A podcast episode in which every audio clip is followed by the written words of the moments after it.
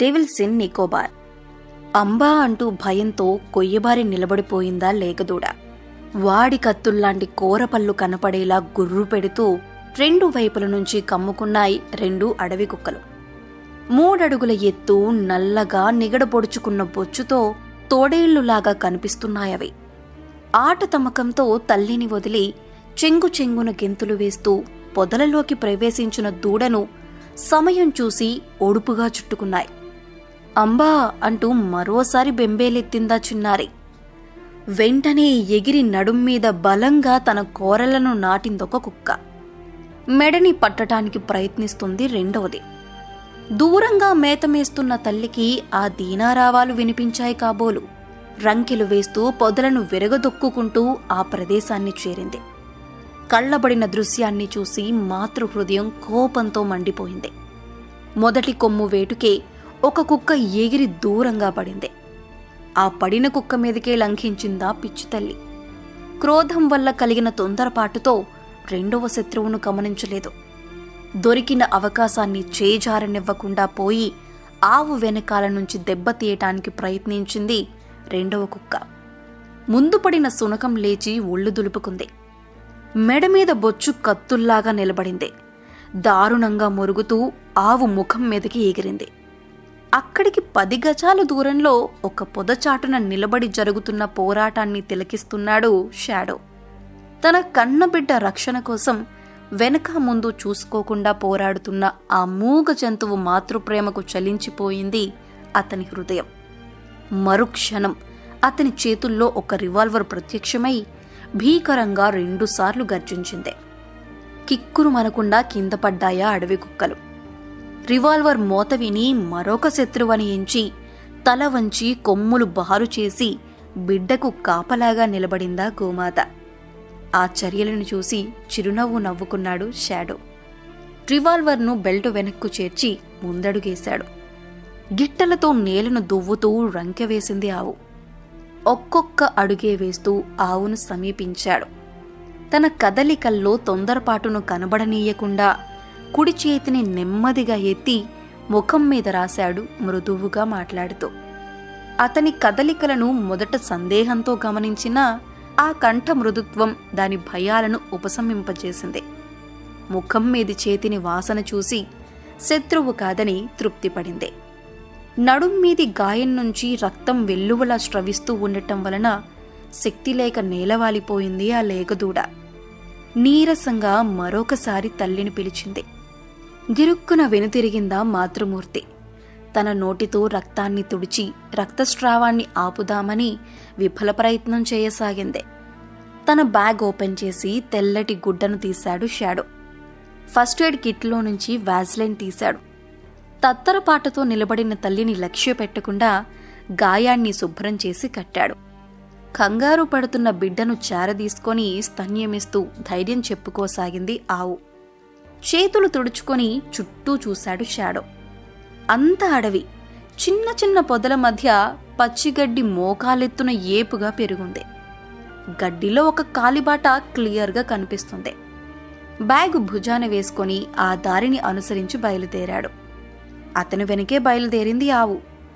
ఆవును అనుసరించ ప్రయత్నించి శక్తి లేక కూలబడింది లేగదూడ. విసుక్కుంటూ వెనుతిరిగాడు. తనకు ఎంత వద్దనుకున్నా ఇటువంటి బంధాలు ప్రాప్తిస్తాయేమిటా అనుకుంటూ. దూడ నడిచే పరిస్థితిలో లేదు. ఆవును తప్పించుకోవటం ఏమంత కష్టమైన పని కాదు. కానీ మళ్లీ దూడ నిస్సహాయతను ఆధారంగా చేసుకొని అడవి జంతువులు ఎదుర్కోవని నమ్మకమేంటి? దూడను ఎత్తి భుజాల మీద వేసుకొని ప్రయాణం ప్రారంభించాడు. దూడనే చూస్తూ తృప్తిగా అనుసరించసాగింది తల్లి. అది రాజు జరిగిన సంగతి. సిగరెట్ వెలిగించుకోవటానికి ఆగారు హోమ్ మినిస్టర్ గారు. తను కూడా ఒక పనామా వెలిగించి సర్దుకు కూర్చున్నాడు షాడో. దేవరాజు జైలు నుండి తప్పించుకొని నికోబార్ ఐలాండ్స్కు చేరుకున్నట్లు జాడలు తీయగలిగారు మన సిఐడిలో. చక్రవర్తి అనే ఒక ఆఫీసర్ నికోబార్ ఐలాండ్స్లో జగత్పుర అనే గ్రామ పరిసరాల్లో దేవరాజు ఉన్నట్లు వార్తలు పంపాడు. ఆ తర్వాత అతని వద్ద నుంచి ఏ విధమైన సమాచారం మనకు లభించలేదు. చక్రవర్తి ఏమైనాడో కూడా తెలియలేదు. మరి 4 నెలల నుంచి పోలీస్ డిపార్ట్మెంట్ ఏం చేస్తున్నట్లు? ప్రశ్నించాడు షాడో. వాళ్ళు మాత్రం ఏం చేయగలరు? నికోబార్ ఐలాండ్స్ మనలాగా అభివృద్ధి చెందిన ప్రాంతం కాదు. దట్టమైన అరణ్యాలతో నిండి రాకపోకలు చాలా కష్టతరంగా ఉంటాయి. ఇంకా 90% ప్రజలు పశువులను పెంచుకునే జీవనం కొనసాగిస్తూ ఉంటారు. క్రూరమైన అడవి జాతులు, భయంకరమైన అడవి జంతువులు అడుగడుగున అడ్డుపడుతూ ఉంటాయి. చక్రవర్తి ఏమైనాడో తెలుసుకోవటానికి 2 CIDలు తమ చాకచక్యమంతా ప్రయోగించి ప్రయత్నించారు. ఒక్క ముక్క కూడా తెలుసుకోలేకపోయారని వేరే చెప్పాలా అంటూ నవ్వారాయన. ఇప్పుడు మనం వెతకాల్సింది దేవరాజు కోసం కాదు, చక్రవర్తిని. ఇది పోలీస్ డిపార్ట్మెంటుకు తలవంపులు తెచ్చిపెట్టేలా ఉంది. ఎవడో ఒక ఊరు పేరు లేని దొంగ పారిపోవటం, అతన్ని బంధించటానికి పోయిన CID మాయం కావడం CID డిపార్ట్మెంట్ పేరు ప్రతిష్టలకే కళంకం ఆపాదిస్తుంది. అందుకనే సమర్థుడైన వ్యక్తిని పంపమని కులకర్ణి గారికి రిక్వెస్ట్ చేశాను. మరీ నన్ను ఆకాశానికి ఎత్తేస్తున్నారు సార్, సిగ్గుపడ్డాడు షాడో. నోనో, అలాంటిదేమీ లేదు మిస్టర్ రాజు. ఉన్న ఫ్యాక్ట్స్ చెప్తున్నాను.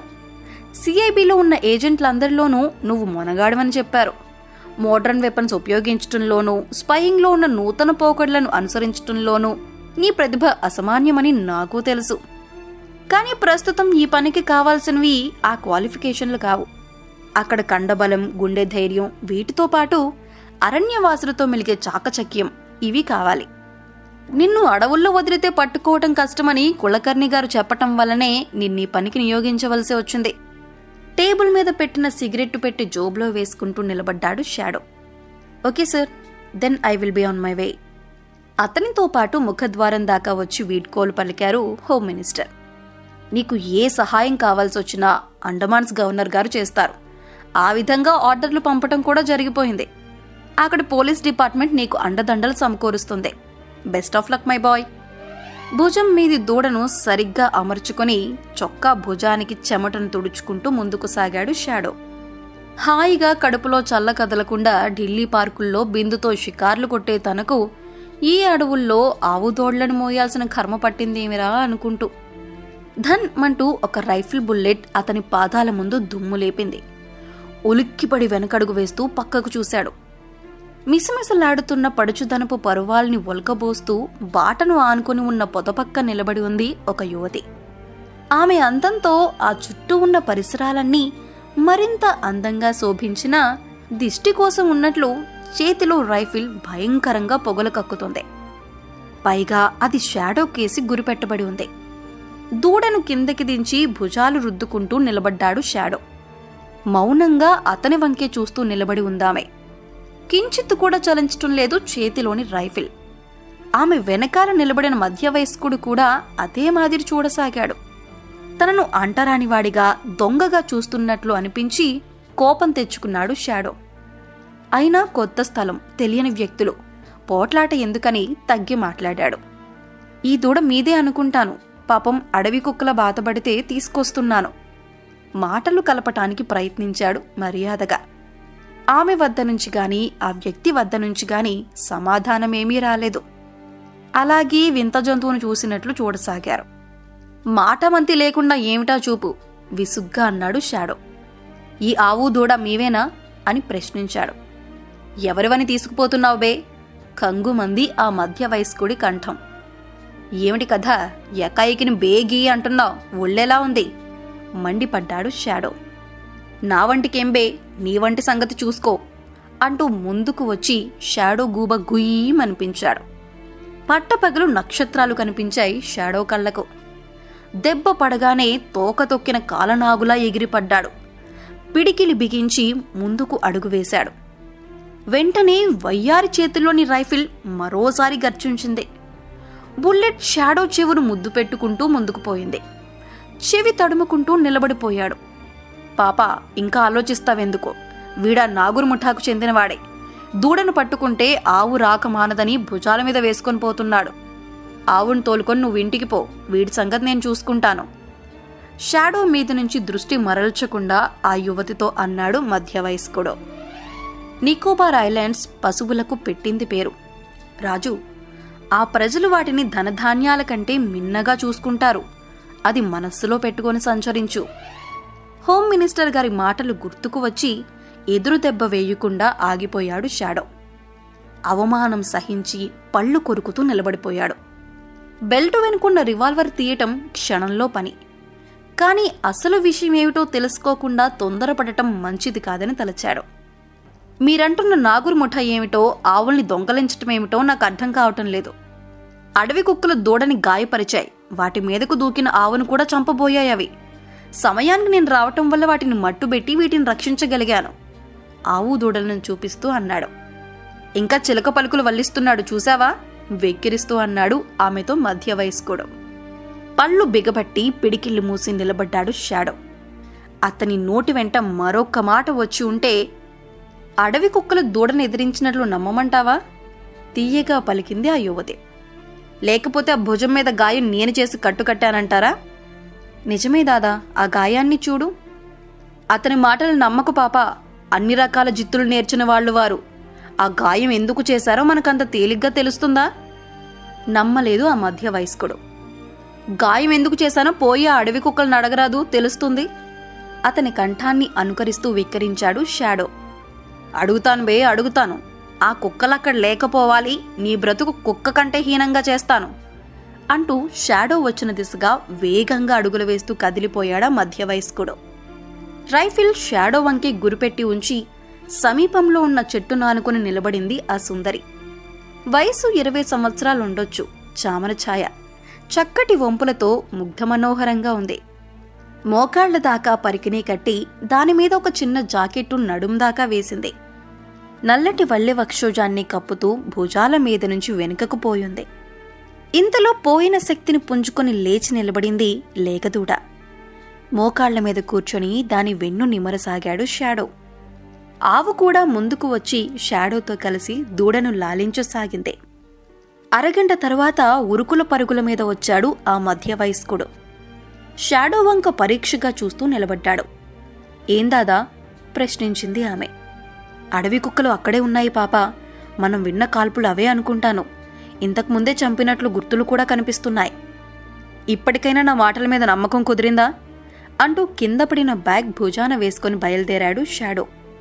ఈసారి అతన్ని ఆపటానికి ఆమె ప్రయత్నం చేయలేదు. తనని అనుసరించబోయిన ఆవును వెనక్కు తోలి కదిలాడు షాడో. ఎవరయ్యా నువ్వు, ఎక్కడి నుండి వస్తున్నావు? ఈసారి కొంచెం మర్యాద మేళవించి అడిగాడు ఆ మధ్య వయస్కుడు. నేనెవరైతే నీకెందుకు బే, నీ పనేదో నువ్వు చూసుకోరాదు. భుజం మీద నుంచి సమాధానం విసిరి ముందుకు పోయాడు షాడో. ఒక ఫర్లాంగు దూరం నడిచాక తననెవరో అనుసరిస్తున్న అనుమానం తగిలి జాగ్రత్తగా వెనుతిరిగాడు. చెట్టు పక్కకు తప్పుకుంటున్న ఓ వ్యక్తిని చూసి చిరునవ్వు నవ్వుకున్నాడు. జగత్పుర ఇంకో 4 మైళ్ళుంటుంది. ఆ గ్రామం చుట్టూ ఎత్తైన కొండలు పెట్టని కోటలా ఉండి అడవి జాతుల నుండి రక్షణలు కల్పిస్తున్నాయి. కొండల మధ్య దట్టమైన అరణ్యాలు పచ్చిక పశువులకు మేతకు సమృద్ధిగా అందజేస్తున్నాయి. ఉన్న కర్మలో ఉపాకర్మ అన్నట్లు ఈ నాగురు ముఠాయి ఏమిటి? షాడో ఆ విషయాన్ని గురించి ఆలోచించసాగాడు. దేవరాజు పచ్చి నెత్తురు తాగే హంతకుడు. రాజు లక్ష్మీ బ్యాంకు దోపిడీ సందర్భంలో 2 క్యాషియర్లను, 1 దర్వానును చంపిన నేరానికి ఉరిశిక్ష విధించింది హైకోర్టు. ఇంకో 2 రోజులకు శిక్ష అమలు చేయబడుతుందనగా రాత్రికి రాత్రి మాయమయ్యాడు. అతని జైలు గది తెరిచే ఉంది. అతనికి కాపలా ఉండే సెంట్రీ 7 లోపల పడి ఉంది. ఎలా మాయమయ్యాడో ఎవరికీ అంతుబట్టిన మిస్టరీ అయింది. హోమ్ మినిస్టర్ గారి మాటలు గుర్తుకొచ్చాయి. చక్రవర్తి చేసిన రిపోర్ట్ ప్రకారం దేవరాజు జగత్పుర చేరుకున్నాడు. ఈ నాగురు ముఠాతో చేతులు కలపలేదు కదా. దట్టమైన చెట్ల తోపులో ప్రవేశించగానే కుందేలులా షాడో పొదలలోకి దూరిపోయి లేచి కూర్చున్నాడు. 10 నిమిషాల తరువాత ఆ వ్యక్తి కూడా చెట్లు తోపులోకి వచ్చి నిలిచాడు. కొద్దిసేపు అటూ ఇటూ చూశాడు. ఆ తోపులోంచి ఒకే ఒక మార్గం ఉంది. అది సరాసరి జగత్పుర పోతుంది. తన ముందు పోతున్నవాడు జగత్పుర పోతున్నట్లు నిశ్చయపరుచుకొని వెనుతిరిగాడతను. ఆ వ్యక్తి కనుమరుగు కాగానే అతని చర్యలకు పజిలవుతూ పొదలలో నుండి బయటకు వచ్చాడు షాడో. అతను తననెందుకు వెంబడిస్తున్నాడు? మళ్లీ కనబడిన పశువుల్ని తోలుకుపోకుండా జాగ్రత్త పడుతున్నాడా? అలా అయితే వెనక్కు వెళ్ళిపోయాడే. ముందు అతనిలాంటి వాళ్ళే మరికొంతమంది ఎదురుపడరు కదా. దారి పొడుగునా ఇదే ఆలోచనలతో తనకు తెలియకుండానే గ్రామంలో అడుగుపెట్టాడు. 500-600 కంటే ఎక్కువ ఉండవు ఇళ్ళు ఆ గ్రామంలో. ఒకే ఒక పెద్ద వీధి ఆ గ్రామాన్ని రెండుగా చీలుస్తుంది. ఒక చివరగా గ్రామాన్ని ఆనుకొని ప్రవహిస్తుంది చిన్న నది. దాని ఒడ్డున ఆగి ముఖం కడుక్కొని చల్లటి నీళ్లు కడుపు నిండా తాగి వచ్చాడు. ఎవరి పనుల్లో వాళ్ళు హడావిడిగా తిరుగుతున్నారు గ్రామ ప్రజలు. ఒక టీ స్టాల్ లాంటిది షాడో కనుల పండగ చేసింది. కానీ అక్కడ దొరికేది టీ కాదు, రంగు అనే ఒక సారాయి లాంటి పానీయం. ఆ కొట్టువైపు అడుగేసి వాసన తగలగానే తన ఆలోచనను మార్చుకొని ముందడుగు వేశాడు. మొదట ఉండటానికి చిన్న గది చూసుకోవాలి. ఈ పల్లెటూరిలో అదంత సులభమైన పనా? 100 గజాలు నడవగానే ఒక కిరాణా కొట్టు లాంటిది ఎదురైంది. లోపలకు పోయి యజమానిని కలుసుకున్నాడు. ఈ గ్రామానికి కొత్తవాణ్ణి, డోబ్రా పోవటానికి బయలుదేరి దారి తప్పి ఇటొచ్చాను. మధ్యలో కొండ చెరియల్లో నీళ్లు త్రాగటం వల్ల జలుబు చేసింది. ఎఫెక్ట్ రావటం కోసం జేబుగుడ్డలో గట్టిగా చీదాడు. ఓ 2 రోజులు ఇక్కడుండి విశ్రాంతి తీసుకోవటానికి వీలు పడుతుందా? కొత్త వాళ్లకు ఆశ్రయం ఎవరని తెలిసి తను ఉండటానికి ఒక చిన్న కథ అల్లాడు. వీలైనంత వరకు తన ఐడెంటిటీని బయట పెట్టకుండా కార్యం సాధించాలి. పోలీసుల మనిషి అని తెలిస్తే తన ప్రశ్నలకు సమాధానాలు దొరకటం కష్టం. షాడో మాటని పూర్తిగా నమ్మలేదు ఆ వ్యక్తి. అయినా నోరు తెరిచి అడిగిన వాణ్ణి లేదు పొమ్మననటం భావ్యం కాదు గనక వెంటబెట్టుకుని ఎదురుగా ఉన్న ఒక 2 అంతస్తుల మేడకు తీసుకుపోయాడు. పూర్తిగా చెక్కలతో కట్టబడి ఉందా ఇల్లు. కింద పైన చెక్కలమయం. వరండాలో చుట్ట కాలుస్తూ కూర్చొని ఉన్న 60 ఏళ్ల వృద్ధుడు వారికి స్వాగతం పలికాడు. కాకా, ఈయన దారి తప్పి మన గ్రామం వచ్చారట. 2 రోజులు విశ్రాంతి తీసుకుని వెళ్తారట. పైగది ఖాళీగానే ఉందిగా, అందులో ఉంటారు అంటూ చెప్పాడు ఆ పచారీ కొట్టు యజమాని. నీ పేరేమిటి బాబు? ప్రశ్నించాడు ఆ వృద్ధుడు. రాజు. అతని కళ్ళలోకి సూటిగా చూస్తూ బింకంగా సమాధానమిచ్చాడు షాడో. ఏ ఊరు? అండమాన్స్ నుంచి వస్తున్నాను. డోబ్రాలో బంధువుల్ని చూడటానికి పోతున్నాను. మంచిది, పదబాబు, గది చూపిస్తాను అంటూ దారి తీశాడు ఆ వృద్ధుడు. తర్వాత కలుస్తానని సెలవు పుచ్చుకున్నాడు పచారీ కొట్టు యజమాని. అది చాలా చిన్న గది, అయినా ఎంతో సింపుల్గా ఉంది. షాడోకు నచ్చింది. నా కొడుకు ఉండేవాడు ఇందులో అన్నాడు కాక. ఇంకా ఏమైనా చెబుతాడేమోనని ఎదురుచూసిన షాడోకు ఆశాభంగం కలిగింది. విశ్రాంతి తీసుకోమని చెప్పి వెళ్ళిపోయాడు కాక. కాకా వెళ్లిన తర్వాత బ్యాగ్ మంచం మీద పడేసి కిటికీ తెరిచాడు షాడో. చల్లటి గాలి మనస్సును ఆహ్లాదపరుస్తూ తెరలు తెరలుగా లోపలికి వచ్చింది. సూర్యుడు కొండల చాటుకు దప్పుకుంటున్నాడు. ఎత్తైన కొండల కింద అప్పుడే నల్లటి నీడలు దట్టంగా పరుచుకుంటున్నాయి. తనకు దారిలో కలిసిన యువతి, ఆమెతో ఉన్న మధ్య వయస్కుడు గ్రామంలోకి అడుగుపెట్టడం చూసి కిటికీ రెక్కల చాటుకు తప్పుకున్నాడు షాడో. కొంపతీసి వాళ్ళు కూడా ఈ గ్రామంలోని వారు కాదు కదా. ఆ కిటికీలో నుంచి వీధంతా చక్కగా క్లియర్గా కనిపిస్తుంది. కిటికీ రెక్క చాటు చేసుకుని వారినే గమనించసాగాడు. వారి వెనకాలే 30 సంవత్సరాల వ్యక్తి ఒకడొచ్చి ఆ యువతిని కలుసుకున్నాడు. ఎంతో చనువుగా దగ్గరగా నిలబడి మాట్లాడుకుంటున్నారు వారిద్దరు. ఆ దృశ్యాన్ని చూసి కిటికీ మూసి కిందకి దిగవచ్చాడు. ఉదయం 4 గంటలకు నికోబార్ ఐలాండ్లో దించిందొక ఆర్మీ స్టీమర్. ఆదరాబాదరాగా ఆ సమయంలో కాస్త టిఫిన్ చేశాడు. ఆ తర్వాత మంచినీళ్లు తప్ప మరేమీ తీసుకోలేదు. గుమ్మం ముందు కూర్చున్న కాకాను ప్రశ్నించాడు. కాకా, ఇక్కడ భోజనానికి ఏమైనా? అదిగో బాబు, అటుపక్కన కనబడేదే పూటకోళ్ల ఇల్లు. డోబ్రాలో బంధువులు ఉన్నారంటున్నావు, మరి ఆచారాలు తెలియదా? వింతగా చూస్తూ ప్రశ్నించాడు కాకా. తన మతిమరుపుతనానికి నిందించుకుంటూ నాలికి కొరుక్కొని తడబాటును కప్పిపుచ్చుకుంటూ సమాధానంగా ఏదో గోనికి బయటపడ్డాడు. ఆ గ్రామాల్లో 15 సంవత్సరాలు దాటిన మగపిల్లలు తల్లిదండ్రులను వదిలి వేరుగా నివసించాలి. వివాహం అయ్యేదాకా వారే వంట చేసుకొని బతకాలి. డబ్బున్నవారు, బాగా సంపాదించుకోగలిగిన వారు హోటల్స్ లాంటి పూటకూళ్ల ఇళ్లలో భోంచేస్తారు. అప్పటికీ చీకట్లు గ్రామంలోకి ప్రవేశించాయి. కిరోసిన్ లైట్లు అన్ని ఇళ్లల్లోనూ ప్రత్యక్షమయ్యాయి. కిరాణా కొట్టు దగ్గర నిలబడి షాడో వంక చూపించి ఏదో చెబుతుంది ఆ యువతి తన పక్కన నిలబడిన వ్యక్తితో. గమనించినట్లు తల వంచుకొని హోటల్లో జొరబడ్డాడు షాడో. 10 మంది వ్యక్తులు భోజనం చేస్తున్నారు. నేల మీద పరిచిన ఆకుల ముందు ఇంకో నలుగురు కూర్చొని ఉన్నారు. తను కూడా ఒక పీట మీద కూర్చున్నాడు. లోపల నుంచి పెద్ద పళ్ళెంలో రొట్టెలు తీసుకొచ్చి ఆ నలుగురికి వడ్డించిందొక 16 ఏళ్ల బాలిక. షాడో కోసం ఇంకో విస్తరి అందుకోబోతుండగా బయటనుంచి ఎవరో పిలిచారు. పళ్ళెం కింద పెట్టి బయటకు పోయింది. 10 నిమిషాలు గడిచాయి. తిరిగి వచ్చిన తర్వాత షాడో అక్కడ ఎదురుగా ఉన్నాడనే సంగతి విస్మరించినట్లు మిగిలిన వారికి వడ్డించసాగింది. కడుపులో ఆకలికి తోడు తిక్కరేగింది షాడోకు. తనకు వడ్డించరేమని గద్దించి అడిగాడు. బెదురుచూపులు చూస్తూ లోపలికి వెళ్లిపోయిందా బాలిక. ఒక లావుపాటి ఆడమనిషి వచ్చి ద్వారంలో నిలబడింది. ఎందుకయ్యా అలారుస్తావు, వడ్డించేదాకా కూర్చోలేవు అంది. తటాలున్న ఒక విషయం మధ్యలో మెదిలింది. చివాలును లేచి గబగబా తన గదిని చేరుకున్నాడు. ఇందాక బయటనుంచి ఆ పిల్లను పిలిచిన కంఠం రైఫిల్ యువతిలాగా ఉంది అనుకుంటూ తడవకు 2 మెట్లు ఎక్కుతూ తన గదిని సమీపించాడు. గదిలో ఉన్న లైటు వెలుగు తలుపు సందుల నుండి బయటకు ప్రసరిస్తుంది. తను లైటు వెలిగించలేదు. మరి ఈ వెలుగెక్కడిది? ఒక్క తోపుతో తలుపులను బోర్లా తెరిచి లోపలికెళ్ళిపోయాడు. కిరోసిన్ దీపపు వెలుగులో మంచం మీద ఉన్న సంచిని పరీక్షిస్తున్న ఆమె ఉలిక్కిపడి చిన్న కేకతో వెనుతిరిగింది. చిరునవ్వుతో ద్వారానికి అడ్డంగా నిలబడి ఉన్న షాడోను చూసి నిర్ఘాంతపోయింది. వెల్ మై డియర్, మీ ఆవులు దూడలు నేనేమైనా సంచిలో దాచానని వెతుకుతున్నావా అని ప్రశ్నించాడు వ్యంగ్యంగా. అవమానంతో సిగ్గుతో ఆమె ముఖం కిందికి వాలిపోయింది. ప్రత్యుత్తరమేయకుండా తల వంచుకొని బయటకు పోవటానికి ప్రయత్నించింది. భుజాలు పట్టుకొని ఆమెను నిలబెట్టాడు షాడో. నాకు సమాధానమివ్వకుండా తప్పించుకుపోదామని ప్రయత్నించకు హనీ. నా గదిలో ఏం చేస్తున్నావు? నన్నొదులు, పొరపాటును ఇక్కడికొచ్చాను గింజుకుంటూ అందా యువతి.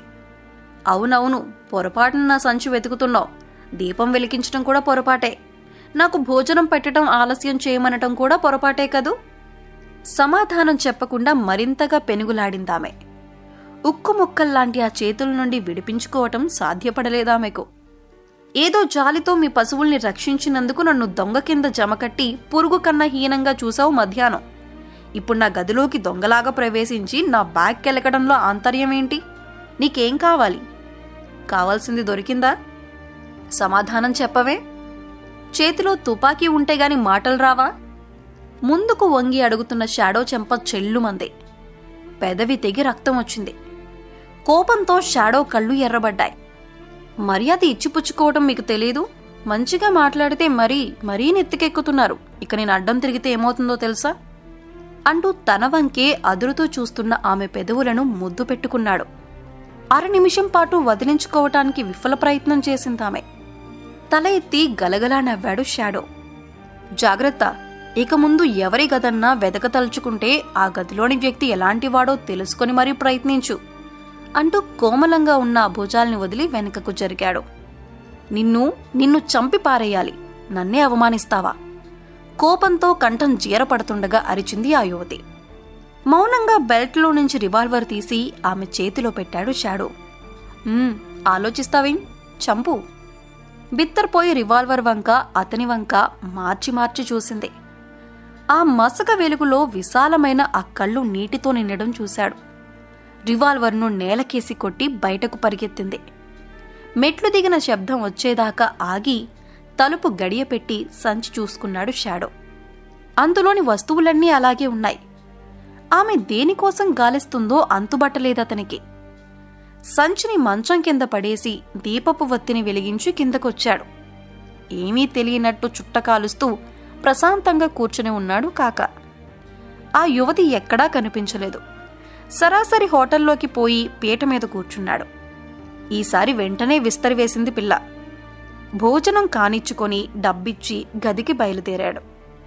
వరండాలో కాకా పిలిచి కూర్చోమనటంతోనే పక్కనే ఉన్న కుర్చీలో కూర్చుని ఏవేవో సంగతులు మాట్లాడాడు షాడో. అన్ని మాటలు మాట్లాడినా కాకా ఆ యువతి ప్రసక్తే ఎత్తకపోవటం అతన్ని ఆశ్చర్యపరిచింది. క్రమక్రమంగా వీధిలో జనం పలచబడసాగారు. ఒక్కరిద్దరు తప్ప మరెవ్వరూ వీధిలో తిరగటం లేదు. ఒకసారి భంగు కొట్టుదాకా పోయి వస్తానని చెప్పి బయలుదేరాడు. కొట్టు గుమ్మం వద్దే అతన్ని నిలబెట్టిందొక ఆకారం.